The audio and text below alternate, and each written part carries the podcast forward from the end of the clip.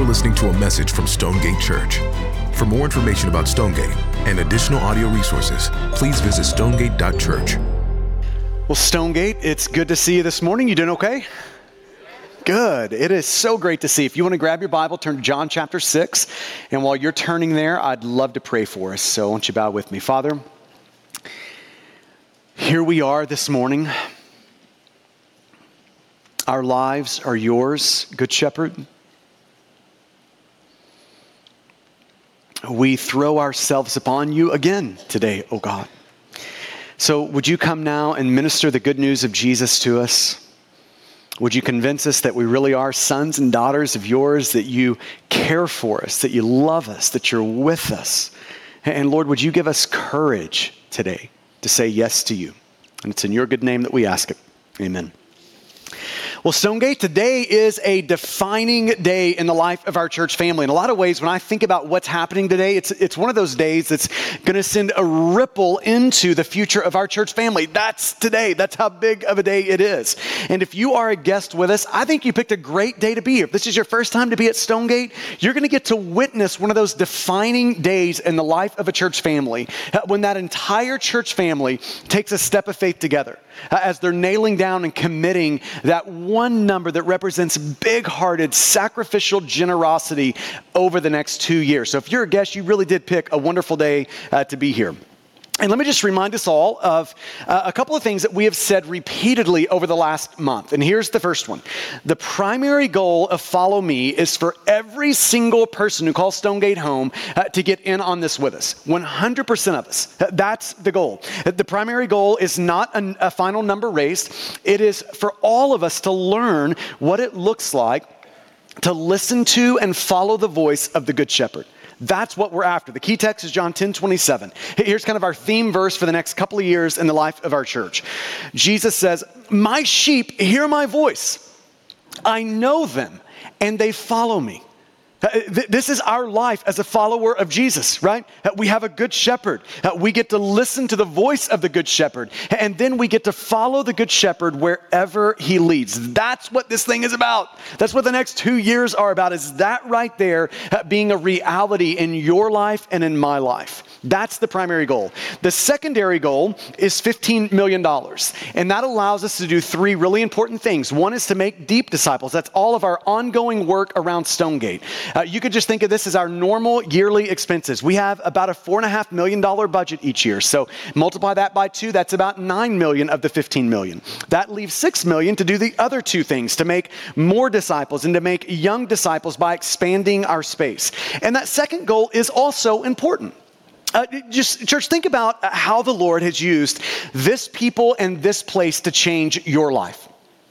What we're saying in this moment is we're going to create capacity for a couple of thousand more people to come and experience what you have, uh, to see their lives changed by Jesus, rescued by Jesus, uh, to watch them grow up in the Lord eh, among these people in this place. We're just trying to open up that experience for a lot more people around uh, our area. That, that's what this, uh, this season is about, doing that very thing. And that secondary goal uh, allows us to do that. So here's what I get the chance to do today really just to get us ready to respond to Jesus and to say yes to Jesus today. And to do that, we're going to be in John chapter 6. John 6. So if you got your Bible, uh, open that up. It's so helpful to follow along uh, with me in John 6. Here's the context. Jesus is with his disciples. So he's got his 12 disciples, Jesus is with them, and, uh, and then there's this large crowd following Jesus and the 12 disciples. Okay, that's the context that we see in John chapter 6. And it's that context, that moment where Jesus looks at his disciples and says, This is the time, this is the place where I'm going to teach you one of the most valuable and important lessons of your life. I'm going to teach you again what it looks like to walk by faith and not by sight. This is what Jesus is after in John 6. He's teaching them what it looks like to walk with Him by faith, not by sight. That, that's where He's going in this text. And to see that, let's start in verse 5. Uh, we'll pick it up there.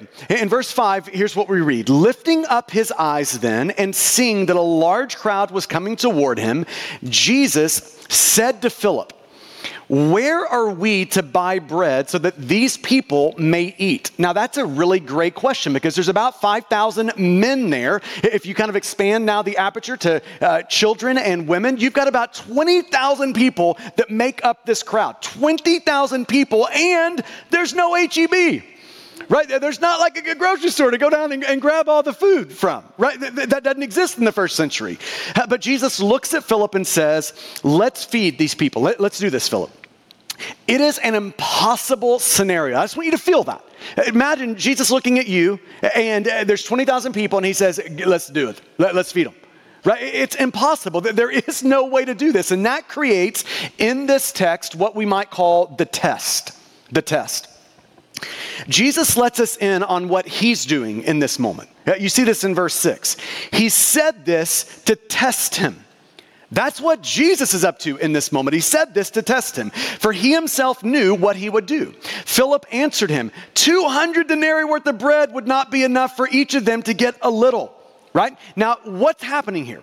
Jesus put Philip into an impossible situation for a reason because he's wanting to accomplish some things in Philip. It was a test, it was this moment made by Jesus to cultivate faith in, uh, in uh, Philip's heart. That's what Jesus is up to in this moment. If you just zoom out from the story, maybe we could think of it like this. Jesus is breaking Philip out of the prison of what Philip can see and do. And he's moving Philip over into the wide open plains, the wide open spaces of what Jesus can see and do. Th- that's what Jesus is doing in, in his heart in this moment. And what God did to Philip, he is doing with us. He is teaching us how to walk by faith. If you're a follower of Jesus, this is Jesus' agenda in your life, uh, teaching you how, how to walk by faith and not by sight, to trust what Jesus says, not what we can see. And Jesus does that. He cultivates faith in your heart and in my heart through testing by creating a gap in our life, by, by creating a gap between what God says, Philip, 20,000 people, let's feed them and what we can see. Philip's looking around, he's like, no HEB, no grocery store. How, how's this going to happen? Right? Uh, these are the moments in our life, the key defining moments in our life. And they're the key defining moments in our journey with Jesus because these are the very moments Jesus uses to grow our faith. If you want your faith to grow, you need the gap. Just like Philip needed the gap. You need the gap because it's in the gap where we learn the most important lesson of our life how to venture all on God. The gap is where you learn that. The gap is where I learn that. And this is what Follow Me is designed to do. This is like the number one goal over the next two years is for that to happen, for God to put a gap in our life. It's, it's us coming to Jesus and saying, Jesus, good shepherd, I want the gap because I want to grow in faith. I want you to make me a man, a woman of faith. God, I, I want to be that type of, of, of uh, person. So, God, you can do whatever you want. You can ask whatever you want, and I am a yes to you, oh God. That, that is the heart of follow me. This is the goal of follow me, is for that, for that to happen in our life over the next two years. So that's the test. Now we see the moment of faith. The moment of faith. Verse 8. One of his disciples, Andrew, Simon Peter's brother, said to him, There is a boy here who has five barley loaves and two fish. But, it's a great thought here, what are they for so many? Okay, so just picture the moment. Jesus says, Philip, feed them. And Philip's like, impossible.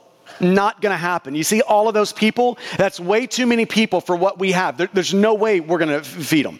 And Andrew says, Well, there's a boy here who has a sandwich. A sandwich. Now, put yourself in the shoes of this boy for a moment. You overhear the conversation. There's 20,000 people here. They're all hungry and they've got to be fed. There's 20,000 of them. What would you do if you had the sandwich? If you're walking by sight, not by faith, but by sight, you really have two options. Here's uh, option one I'm going to be a billionaire off this sandwich. I am this sand, the price of this sandwich just went sky high. I'm going to make millions. That, that's one option. Uh, here's your other option if you're walking by sight. Uh, you would look and you would say, "There's no way I'm giving that sandwich up." Why would I give the sandwich? Uh, the, the sandwich is not going to solve the problem of 20,000 hungry people. It's got no shot of doing that. If I give my sandwich, here's the end result they're not going to be full, and I'm now going to be starving along with them. that's going to be the result. So, no, I'm not giving my sandwich. But that's not what the boy does. He comes with an open heart to Jesus, with a heart of faith, and says, Jesus, uh, you, you can have my little. Uh, you can have my sacrifice here. You can have my, my, my little. And, and Jesus, I, I'm just going to trust you to turn that into a lot. Here's my little, Jesus. And then verse 10 Jesus said, Have the people sit down. Now there was much grass in the place, so the men sat down, about 5,000 in number. Jesus then took the loaves, and when he had given thanks, he distributed them to those who were seated. So also the fish, as much as they wanted. As much as they wanted, like it's it's a buffet of fish going on, right? As much as they wanted. Verse 12. And when they had eaten their fill, he told his disciples, Gather up the leftover fragments that nothing may be lost. So they gathered them up and filled 12 baskets with fragments from the five barley loaves left by those who had eaten. That's amazing, isn't it? This boy gives his little, two fish, five loaves. This moment of generosity, just without any idea what Jesus had on the other side of this. He gave his little, and then Jesus used that little to do a lot. It's the moment of faith in the passage. And then we see the result in verse 14. Verse 14 is the culmination of the passage. When the people saw that the sign that he had done, they said, This is indeed the prophet who is to come into the world. It's an amazing moment. Jesus took uh, the, the little boy's sacrifice, his little, and then Jesus turned that little into a lot 20,000 people, plenty of food. It's a buffet for everyone, 12 baskets left over. And when the crowd saw the miracle, they gazed at Jesus as it's dawning on them. This is the one that we have been waiting for. This is the Son of God. This boy's little sacrificial moment of faith here. That boy's little led to Jesus being worshiped by this crowd. What, what a story. Now, as a church family, we have had a handful of these type of moments. I would just call them critical moments of generosity in the story of our church. We have had some of those moments over the years, over the last 14 years of our church's life. Uh, it's, it's these little moments two, two fish, five loaves, us just offering them to Jesus, praying that He would take our little and do a lot with it. Uh, the first of those moments uh, came at the very beginning of our church's life. We're still in a living room. This is just the beginnings of Stonegate. There's 25, 30 of us in a living room. And uh, I, I, look at that living room and, and I said to them, if we're gonna start in six weeks, it's gonna take $60,000 for us to do that.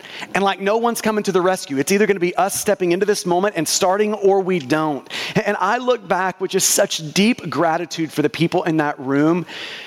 They stepped into that moment, just opening up their life and heart to Jesus and saying yes to Him.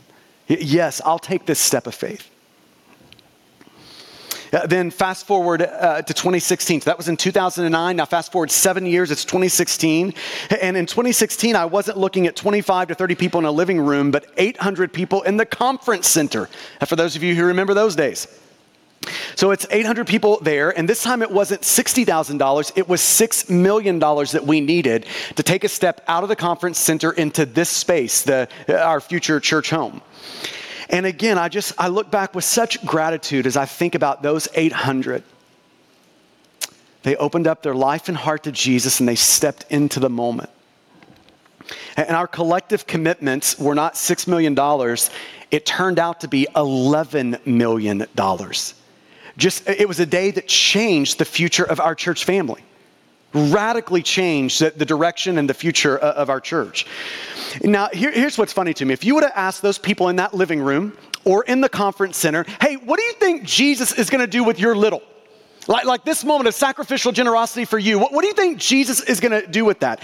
No one in, in that living room uh, back in the early days or back in the conference center, that, that 800, no one would have described the Stonegate we know of today. We really do have the story of Jesus taking our little and doing so much more than we ever uh, dreamed or imagined. It's crazy for me to think about this, but we would not be here this morning in this room with these people. We would not be here apart from the faithfulness of those 25 and those 800. Jesus really has taken our little and done so much with it. And, church family, it's 2024 now. And here we are again in the same exact place. It's a crucial moment of generosity.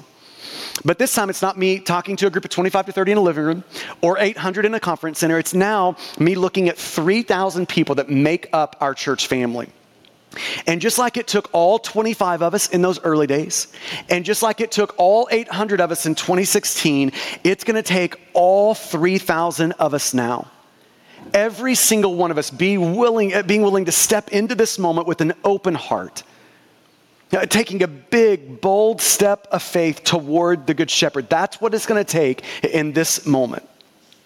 And, church, just like the 25 and the 800 have gotten to look back now in disbelief over what God has done, here's what's in front of us today.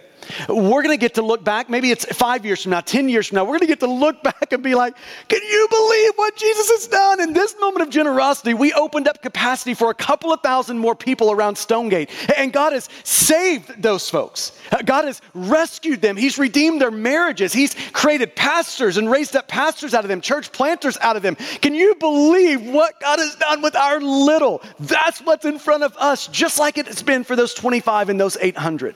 There's going to be a day where we look back in amazement over what Jesus has done. Uh, this week, I've been thinking about that little boy in John 6 and he's with Jesus now. And just imagine him looking back uh, over that moment of sacrifice in his life, him offering to Jesus that sandwich. Uh, just imagine him now looking back over that. Here is what he's not saying right now. You know what I should have done? Kept my sandwich. You know what I should have done? I should have eaten it all on my own. You know what I should have done? I should have just hoarded everything. He's not saying that, is he? No, he's looking back saying, I am so grateful. In that moment, God gave me the courage to just say, God, here is my little. Would you do a lot with it? And, church family, that's exactly where we are today. We're in a moment where we get to give our little and just watch God do what God does. And then we're going to look back one day so grateful that we stepped into this moment that we've been open hearted with Jesus in this moment. So, I've got three things to ask you this morning, Th- three ask to make of you. Here's the first one Would you this morning give your life again to Jesus? We cannot be glad in our giving unless we have given our whole life to Jesus. And that's really what Follow Me is about. It's about whole life surrender us giving the whole of ourself to Jesus. When's the last time you've just said to Jesus, God, God, I am yours? Good shepherd, my life is in your hands. Here I am, a blank check for you. Whatever you want, whenever you want it. Yes, oh God. Would you be willing right now just to say that again to Jesus? God, my life is yours. It's yours giving your whole life to Jesus. Here's the second ask is that you would give your openness to Jesus. Your openness to Jesus. Let me describe what it looks like to come to Jesus with a closed heart. A closed heart takes all the things they're actually looking to for life and they're depending on in their life for, for to feel safe in their life, to be joyful in their life, to feel okay with their life. Uh, they, they take all of those things, a closed heart, and they put it in this box back behind them. All of those things go in there. So this is things like retirement accounts and bank accounts and savings accounts and home equity and just all the things. And we put it in the lockbox back here. And then we lock that box. Then we come to Jesus with this box behind us and we say, Jesus, let me put on the table the things that are negotiable, the things that we can talk about. Uh, here's what you've got the right, Jesus, to sort of, uh, you know, talk to me uh, about these things. That's what it looks like to come to Jesus with a closed heart. And look at me, church. Coming to Jesus with a closed heart will kill you in the end. Just ask the rich young ruler. It will kill you in the end. Here's what it looks like to come to Jesus with an open heart. We turn around and we open the box. All the things that we're really depending on for life and joy and happiness and security and refuge and all the things that are in there. We open that box and we get everything out of that box and we bring it before Jesus and we set it before the Lord. Then we do one of the hardest things we'll ever do in our life. We take our hands off of those things and we step back and we look at Jesus and say, Jesus, you're the owner of those things, not me. I don't own anything. Everything I have, you've entrusted to me. So, Jesus, I want to be a good steward of what you've entrusted to me. So, anything you want, whenever you want it, God, I'm always a yes to you. That's what it looks like to come with an open heart to Jesus. And, friends, an open heart to Jesus is where faith in your life begins. A closed heart will kill you. An open heart will give life and joy and freedom to you. This is where Jesus wants to take us. So give your life to Jesus and then give your openness to Jesus. Come to Him with that open heart. And then, thirdly, give your glad hearted sacrificial gift to Jesus. That's the third ask. Give your sacrificial, glad hearted gift to Jesus. No one here is telling you a number or a percentage or any of those things because it's not our prerogative. Here's what I am asking, though, is that you would come before the Lord with an open heart and you would listen to the Good Shepherd. Hands off of everything and you would listen. And whatever he says, you would say yes to him. But the key is that you would actually, with an open heart, listen. You would let the Lord show you what that number is that will take you down into the deep waters of faith. You would let the Lord show you uh, what that number would be that would take you down into sacrificial generosity. You would let the Lord show you what that number is that over the next two years, it will change you. Like you'll be different at the end of these two years. You would allow the Lord to show you that number. And then whatever He says, you would say yes to Him. You would have the courage to follow the Good Shepherd. That's what we're asking. That, that's what this moment is.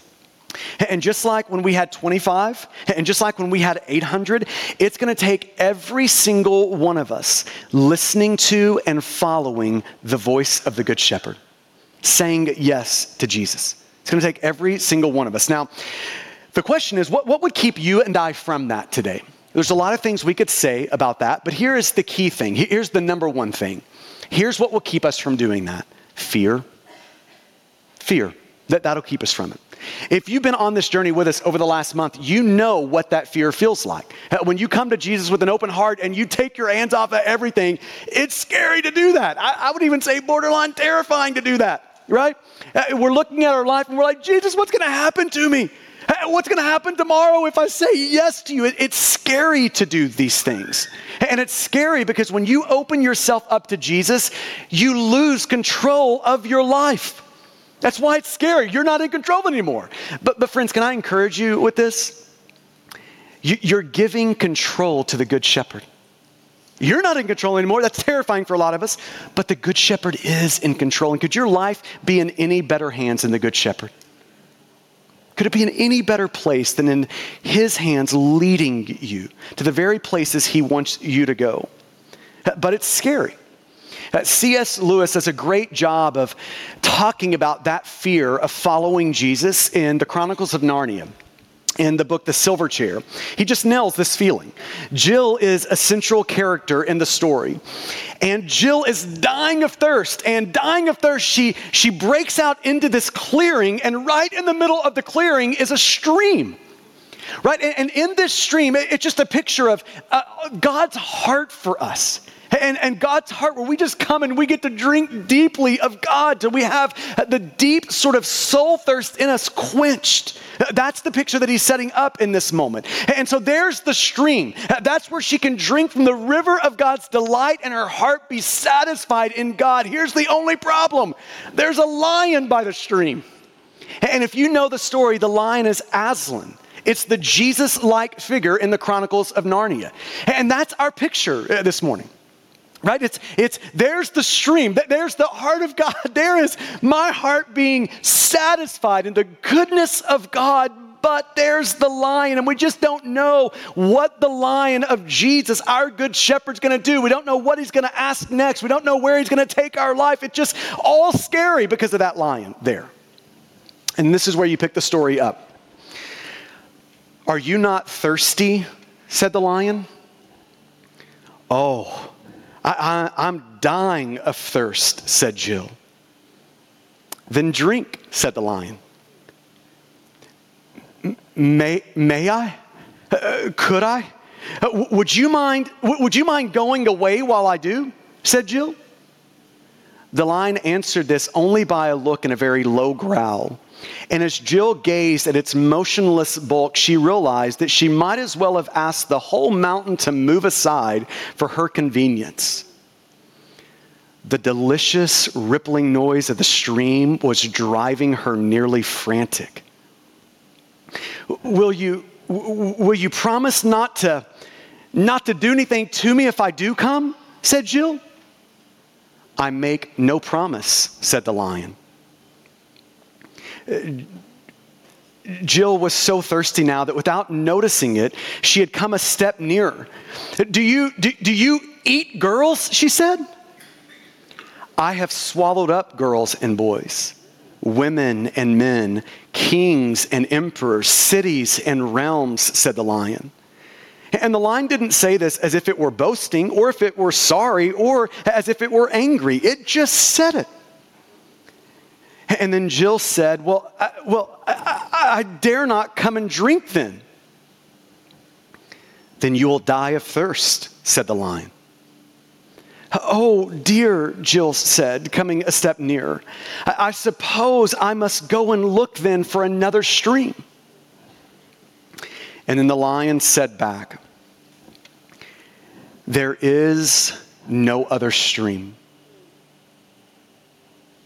church family, there is no other stream. This is what following God looks like. It looks like us drinking deeply from the river of God's delight, for our heart to be satisfied in His heart right there in the stream. But to, to go and have our hearts satisfied right there in the stream requires us to throw ourselves on the lion of Jesus, on the Good Shepherd. Losing control of our life as we give control to Jesus, who can ask anything, can do anything. Right? It, it takes that. It takes us being willing to trust the Good Shepherd. This is what Christianity looks like. This is what following Jesus looks like, church. There is no other way, there is no other stream. This is what this moment is about for you and I. It is about casting our life on the line of Jesus. That's what it's about. So, will you take that commitment card that should be in your seat? I just want you to open that up. And for those who are following along with us online, uh, you should see on your screen a QR code that'll take you to an online version of this card. So you can be right here with us, participating this in this moment right here with us uh, here in this building. So Stonegate, take this card. And I want to tell you a couple of things about this card. First of all, what happens over the next few seconds of our life, it matters. It matters in your life. So, so like Jesus changing you over the next two years. That this moment matters in that. You going to the very places Jesus wants you to go. It matters for you, friend. And it matters for the 2,000 people that aren't here yet that we're making room for. These are the people that are going to have their lives radically changed by Jesus. It matters to them. It matters, this moment matters. What happens right now is going to set the stage for the next decade of gospel ministry for us as a church family. So it matters. Second thing, uh, the commitment that you're making today is your total commitment to Stonegate over the next two years. Your total commitment. So it's not an additional amount you're giving, it's the totality of your giving to Stonegate over the next 24 months, the next two years. Third, for some of us, this is your first time to take a, just a real step into generosity. This is your first time to do that. And I just want to look at you and say, I am so proud of you.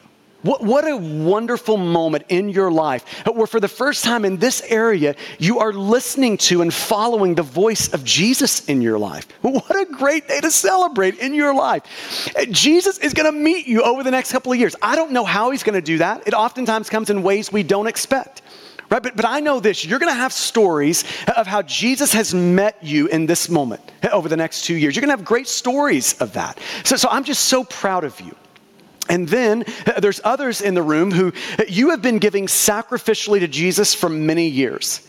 And here is another moment, but it's not just another moment. This is a moment where Jesus is, is taking you deeper into that place of faith, deeper into that place of sacrifice. He's no longer like saying, hey, just give out of your excess. No, he's saying, I want you to give down into these places where it really hurts. And here's what that means for you and I.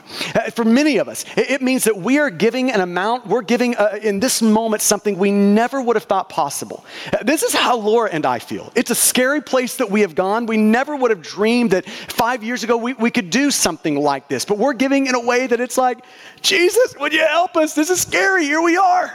And this is where Jesus is taking us. And for some, that's going to mean a four digit number, for some, a five digit number, for some, a six digit number, and for others, a seven digit number. But, friend, here's my encouragement to you listen to the voice of the Good Shepherd and go with him. Go with God, friend. Do not let fear get the last word in your life. Let following Jesus get the last word in your life. And then, lastly, uh, on the card, you don't have to fill out every blank. So if you just look at the inside of that card, you don't have to fill out every blank. The key slot, uh, the key blank is that green blank. My two year generosity commitment to follow me. That's the key blank. And then I just want to encourage you to make sure you fill out your name legibly where it can be read, right? So, so that's the two key sections. If it's helpful, you can start at the top and work your way down, but the key blank is that one in green there, my two year generosity commitment to follow me. Friends, here is what I'm praying for you. As you look down at that number that represents sacrificial generosity, I'm praying that when you look at that number, and only you and the Lord will know this, that it actually represents big, open hearted faith that it really does represent sacrificial generosity with Jesus, that it really does represent you listening to the voice of the Good Shepherd and you saying yes to whatever He asks of you. So, I want to give you a few minutes now to just listen to the Lord. I know some of you came in with a number that uh, you felt like was right in there with what the Lord's asking. But I want to give you just one last moment here, a couple of minutes, to listen to the voice of the Good Shepherd, to ask the Good Shepherd, God, what is it that you would have me do? Uh, what is it that would be pleasing to you that you would want from me over the next two years? I'm a yes, Jesus. Would you just show me what that is? I want to give you a moment to do that. And if you're a, a husband, a dad in the room, this would be a great time to pray for your family to just gather them up and to pray. Uh, this is a great time to maybe talk with your spouse a little bit about that. Uh, this is a time for you to do some of that work with the Lord. This uh, might be a time where you want to just uh, sort of embody a humble posture. You might want to turn around there in your seat and just kneel before the Lord as you're asking and listening. But this is a moment for you to do that, for you to take out your card. Uh, maybe you can just be prayerful over that gift chart at the back and for you to open up your heart and to listen. We want to give you some time to do that with the Lord. And if you're a student in the room, I'm so glad you're here because this uh, 100% participation means you too. So, this is a chance for you to be able to uh, begin to learn generosity and to have that muscle flexed in your life and to take a step toward Jesus in faith. So, all of our students in the room, and I want to encourage you to jump in on this. God has something for you over the next two years. Uh, so, jump into this moment.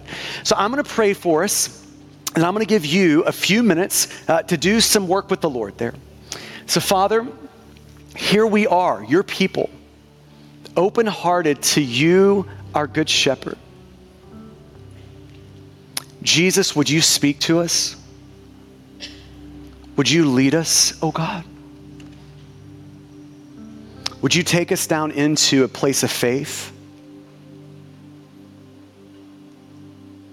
And it's in the good name of Jesus we ask it. Amen. So, church family, this is not the time to bring up your card. This is, we're going to give you a few minutes. They're going to sing over you. You can join them as you want. But this is a time for you to open up your heart and life and just say, Jesus, what is it that you would want over the next couple of years? So, do that work there with the Lord.